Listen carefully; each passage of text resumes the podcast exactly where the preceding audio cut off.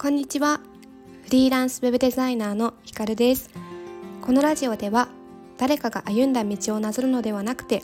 自分を生かした自分だけの道をまっすぐに進んでいきたい。そんな方のためにフリーランスウェブデザイナーの私ひかるが日々のお仕事や暮らしの中からちょっと心の軽くなるお話をお届けしているラジオです。はい皆さん今日はですね11月の2日いかがお過ごしでしょうか？もうあっという間に11月になってしまいましたね。もう今年も残すところあと2ヶ月ということでもう2ヶ月かと思って本当にあっという間に過ぎちゃうんだろうなと思いながら11月を迎えたんですがやっぱり12月になると師走とね言うぐらいなのでもう本当にね駆け足のスピードで過ぎていってしまうっていうのもあるのでなんかこう12月に何かをやるやろうっていう風に考えないようにしててもう今年はあと1ヶ月で終わるっていうくらいの気持ちで、あのー、今年残りの期間を過ごそうかなというか、まあ、11月を過ごそうかなと思っています。はい12月はなのでねまあ、ここまでできなかったことを焦ってやるんじゃなくってちょっとこう気持ちに余裕の持った状態で来年の、まあ、今年いっぱいの振り返りとか来年の目標を立てる時間とかに使いたいなと思ってます。はい。ではでは今日のテーマなんですが今日は自己分析をする前に大切なことというテーマでお送りしたいと思います。で自己分析ってあのー、まあね一番壁にぶち当たるのって就活の時なのかなと思うんですがこう大人になってからも自分は何が強みなんだろうかとか、ね、何が得意でどういうところで力を生かせるんだろうかとか自分はそもそもどういう人間なんだろうかっていうところで考える機会がすごく多いなと思っています。でフリーランスになってからやっぱりこう自分を知らないとね何もやっていけないっていうところで自分を知る自己分析っていうものをなんかこう手を動かしてやるワークもそうですし、ね、SNS とかでも結構あなたは何々タイプですみたいな感じのね診断ツールってよくあるので結構好きで受けていたんですけど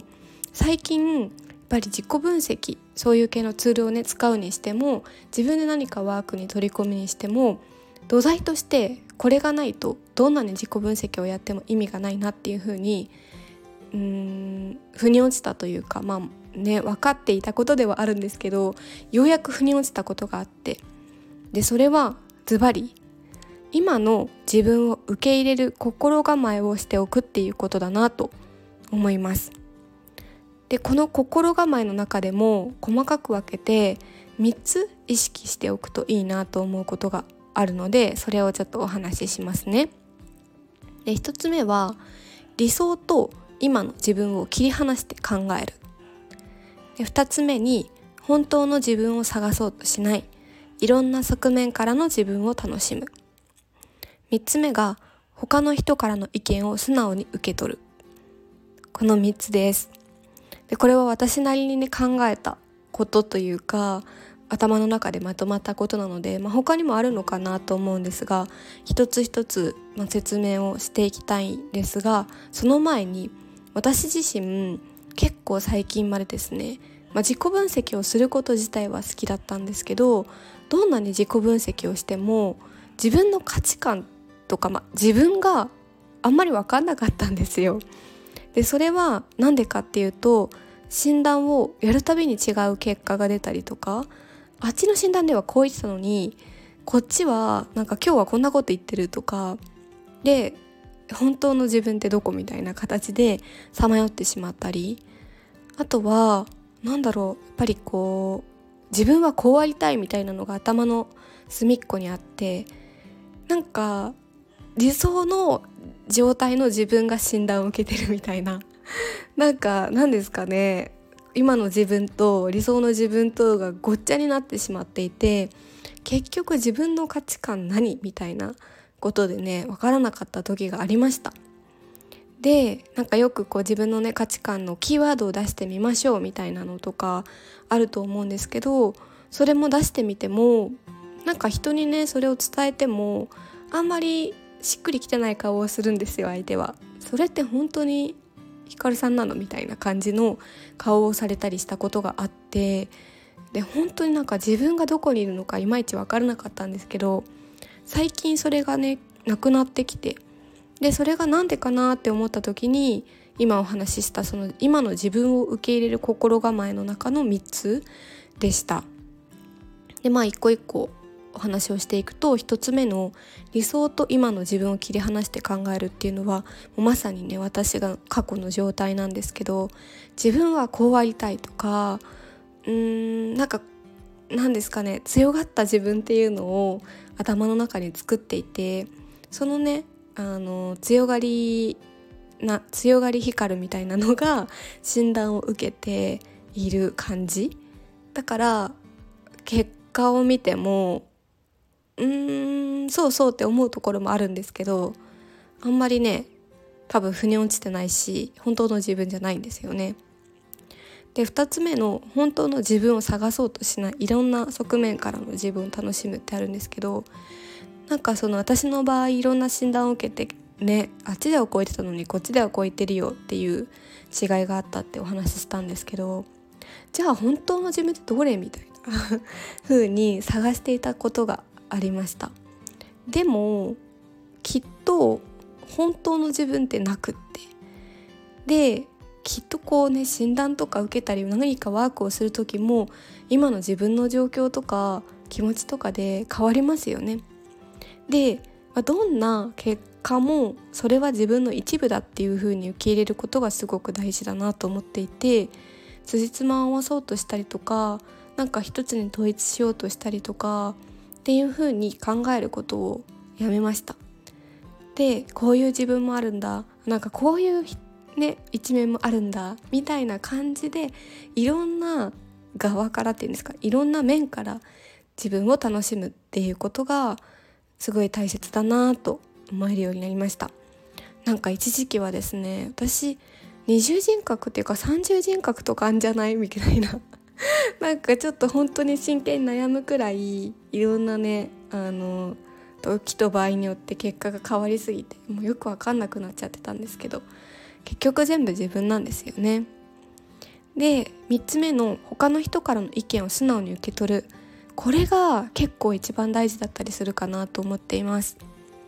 でやっぱりどんなに自分で自分のことを自己分析しても自分のことって自分が一番分からなくて案外人から言われたこととかが結構周りの人思っていることだったりするんですよね。でよく私がやりがちだったのが何かこう褒められた時とかに「いやいやお世辞でしょまた」みたいな なんかね私をこういい気分にさせようと思ってお世辞言ってんのかなとか思ってたんですけどまあそうじゃないですよ。そんなに人は。そんなにベラベラお世辞って多分口から出てくるもんではないので結構私も今何かこう講座を受けてたりとか一緒の仕事仲間の人とミーティングをしてたりとかコーチングを受けてる時にひかるさんのこうイメージってこうだからとかなんか何かこうあなたの強みはとかって言われた時以外にもポロッとその相手の方から出てきた言葉をすかさずメモを取るようにしています。でそれって相手からま、周りから見られてるイメージだと思うのでそれを割と素直に受け取るようにしてます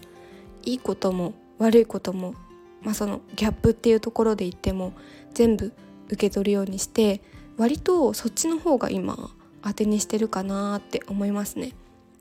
でその他の人からの意見を素直に受け取るようになってから結構なんかその自分の価値観というかありのままの自分、まあ、今の自分ですよねを受け入れられるようになったなっていう風に感じてますね。そうそうなので、まあ、どんなにどんなに自己分析をしたとしてもですよ今のこの自分の状態を受け入れることができなかったら本当にね自己分析お化けみたいな感じでいつまでたっても前に進めない状態になるのでうん今お話ししたこと3つのことっていうのを意識することで案外スルスルっと今悩んで立ち止まっていることが前に進んだりすると思います。そうだし絶対自分はこれみたいな正解ってないですよ。なんかやっぱり経験とか日々こう目にするものを経験することによって価値観って変わってくるしそれがいいんですよね。変化していくことがいいんですよね。そうそう。なので、まあ、何はともあれ ちょっと日本語違うかな。何はともあれ今の自分を受け入れるっていう心構えをまず土台として持った上で自己分析をしていく自分を掘り下げていくことをしてみるといいんじゃないかなと思います。はい最後にちょっとね3つ言っておきます。1つ目に理想と今の自分を切り離して考える。2つ目が自分本当の自分を探そうとしない。いろんな側面からの自分を楽しむ。3つ目に他の人からの意見を素直に受け取る。はいこの3つをぜひぜひ意識をしてみてください。ねということで今日お話ししたかったことはねこんな感じなんですけれども皆さん11月うん。何話そうと思ったのか忘れちゃいました。今年残り2ヶ月ねあの健康で思い残すことないように終わりよければ全てよしなので頑張っていきましょう。私もねいろいろそう挑戦したいこととか今年中にここまではって思ってることとかあるので一緒に頑張りたいなと思います。ではでは今日はこの辺りでさようなら。